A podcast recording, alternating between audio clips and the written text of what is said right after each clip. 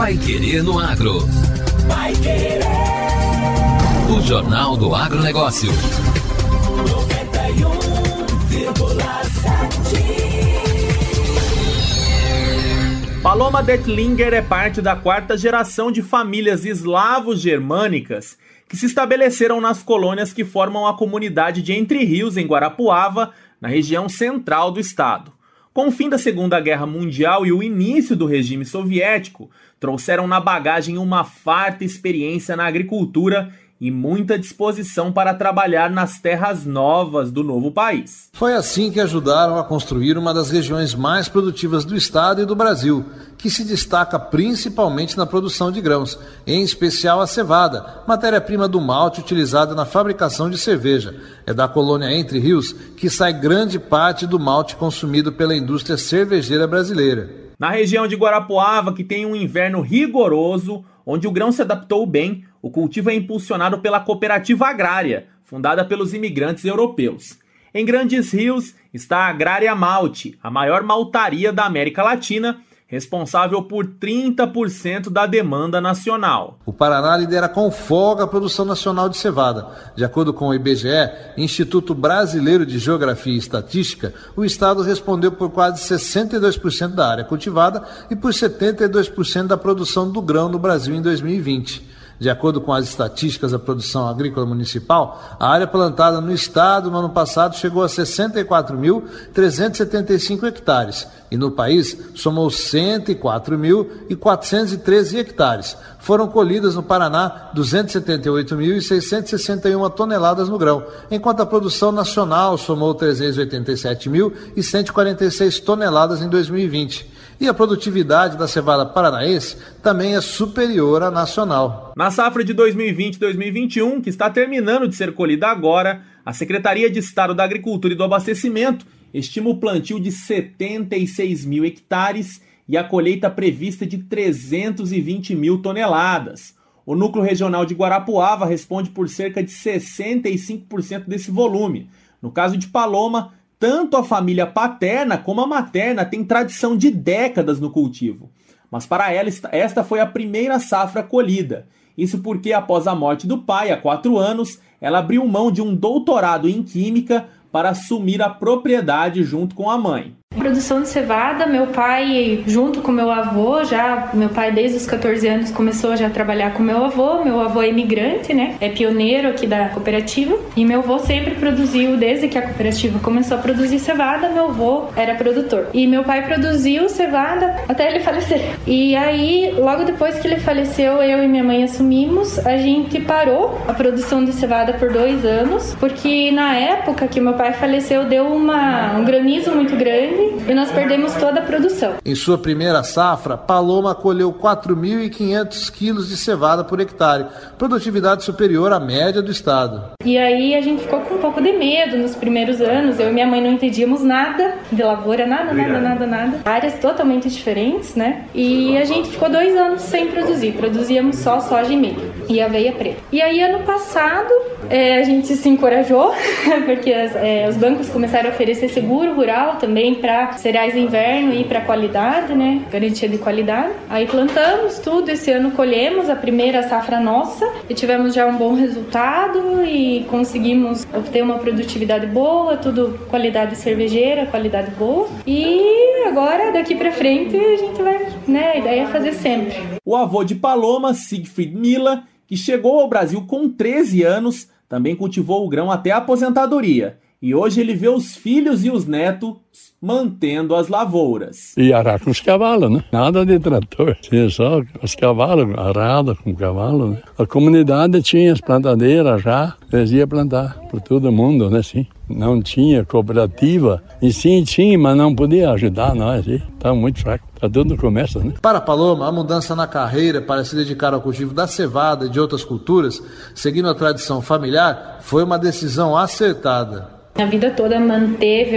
a renda da nossa, da nossa família, da nossa casa, né? Hoje em dia eu não me arrependo de forma alguma. Na época eu até fiquei meio assim, porque eu tinha ganho uma bolsa para fazer doutorado de sanduíche na Alemanha. E aí eu falei, ai, não, não vou, vou assumir, né? E hoje em dia eu não me vejo mais fazendo outra coisa. Um dos motivos que fazem com que a cevada de Guarapuava tenha melhor produtividade que a média nacional e estadual está no trabalho de pesquisa desenvolvido pela Fundação Agrária de Pesquisa Agro Agropecuária, que pertence à própria cooperativa.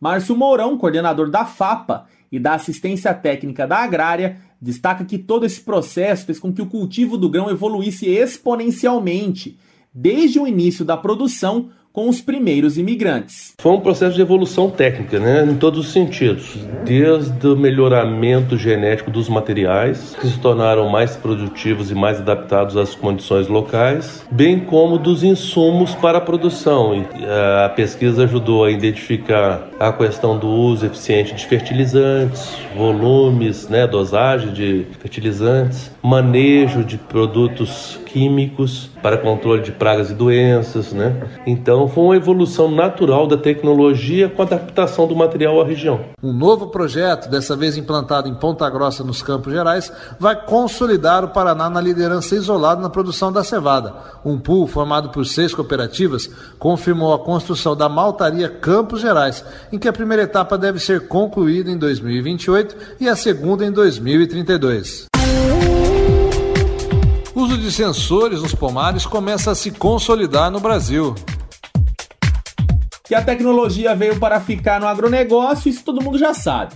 Para ajudar a acelerar essas implementações também na citricultura, uma startup de São Paulo chamada Adroit Robotics apresenta soluções para algumas dores dos produtores de citros. Especializada em inteligência artificial, desenvolveu a tecnologia chamada LeafSense, que, por meio de sensores inteligentes, possibilita ter maior precisão na fruticultura. A empresa começou a atuar comercialmente em 2020 e de lá para cá está atuando em 14 propriedades que cultivam citros. Esses produtores utilizam a solução que captura as imagens com uma visão frontal e lateral, gerando uma gama de dados, entre elas a avaliação dos frutos de cada árvore um a um, fazendo ainda estimativas de safra, detecção de doenças e também o cálculo da volumetria de copa, e isso de forma totalmente automática. O gerente agrícola do grupo Vidote de Monte Azul em São Paulo, Fabrício Santos, conheceu a tecnologia da Adroit Robotics por meio de uma parceria com a Bayer e conta que depois de ver os primeiros resultados, ficou surpreso com a quantidade de informações, a precisão dos dados e a qualidade das imagens. Ele diz que usa o sistema para fazer um inventário de falhas. Isso ajudou a fazer o replantio em toda a propriedade apenas com os dados obtidos pela ferramenta são informações atualizadas em tempo real de fatores que muitas vezes se confere apenas uma vez por ano. Outra facilidade que Santos encontrou foi com a contagem das árvores que são difíceis de verificar no dia a dia, como a evolução dos pomares. Com a LeafSense, ele acompanha os números da estimativa e evolução dos diâmetros dos frutos, que ajuda na elaboração do orçamento da propriedade. A tecnologia da empresa também é capaz de trabalhar com diversas variáveis, como por exemplo mensurar a variabilidade espacial de inúmeros parâmetros da cultura. Ela possibilita, por meio de mapas, identificar regiões do talhão com maior e menor potencial produtivo. Assim, é possível estimar a quantidade de nutrientes exportados pelas árvores, refletida na produção no final da safra. O produtor de citros há mais de 30 anos, Felipe Cunha, da fazenda Santo Inácio de Brotas, em São Paulo, também está utilizando a solução da startup e está animado. Ele comenta que esse ano foi muito importante, já que a Droid Robotics ajudou a contabilizar uma perda devido à geada e fazer o replantio este ano. Agora, no Pai Querendo Agro, destaques finais. E esta foi a edição número 438 do Pai Querendo Agro. E amanhã nós estamos de volta com o melhor do agro paranaense aqui na 91,7. Até lá. Um abraço a todos e até amanhã. Você ouviu Pai Querendo Agro. Pai Querer.